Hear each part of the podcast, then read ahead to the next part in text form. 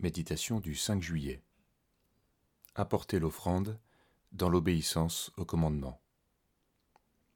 Lorsque tu auras achevé de lever toute la dîme de tes revenus, la troisième année, l'année de la dîme, tu la donneras aux Lévites, à l'immigrant, à l'orphelin et à la veuve. Et ils mangeront et se rassasiront là où tu résides. Tu diras devant l'Éternel ton Dieu, j'ai ôté de ma maison ce qui est consacré, et je l'ai donné aux Lévites, à l'immigrant, à l'orphelin et à la veuve, selon tous les commandements que tu m'as prescrits. Je n'ai transgressé ni oublié aucun de tes commandements. Deutéronome 26, versets 12 à 14. Les dîmes, les offrandes et les prémices devaient être accompagnés de paroles prononcées dans la vérité et l'obéissance. Apporter avec, cela signifie que ces œuvres ne se substituaient pas à l'obéissance. Elles ne couvraient pas les fautes. Elles n'apaisaient pas la conscience.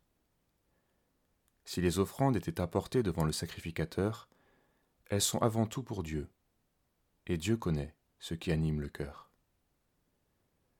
L'impératif d'obéir au commandement ne se trouve pas uniquement dans le Deutéronome.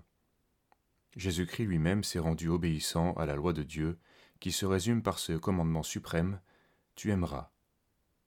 Et l'amour ne remplace pas les autres commandements, il les accomplit tous. Si vous m'aimez, vous garderez mes commandements, et moi je prierai le Père. Et il vous donnera un autre consolateur qui soit éternellement avec vous, l'Esprit de vérité. Jean 14, versets 15 et 16. Le Saint-Esprit est donné à ceux qui obéissent. Les fausses prophéties fleurissent de plus en plus, car ces prophètes parlent sans avoir reçu l'Esprit de vérité, sans obéir au commandement.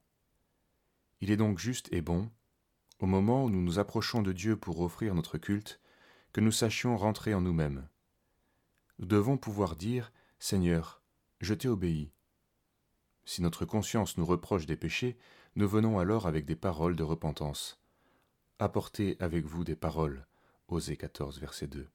Car il est fidèle et juste pour nous pardonner et nous purifier. 1 Jean chapitre 1 verset 9. Garder ses commandements, c'est demeurer dans son amour, selon le modèle que nous a montré Jésus dans la relation avec son Père. Certes, nous sommes de chair, et nos œuvres ne sont pas parfaites, mais à chaque instant, nous pouvons nous écrier Malheureux que je suis, qui me délivrera? Grâce soit rendue à Dieu par Jésus-Christ notre Seigneur. Romains 7, versets 24 et 25. Saisissons à nouveau par la foi la loi de l'Esprit dans notre cœur. Elle seule nous permet d'aimer, comme nous avons été aimés. Cet esprit rend le sacrifice joyeux. Consacrons-nous à lui.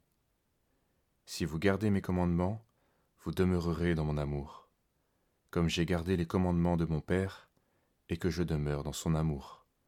Jean 15, verset 9.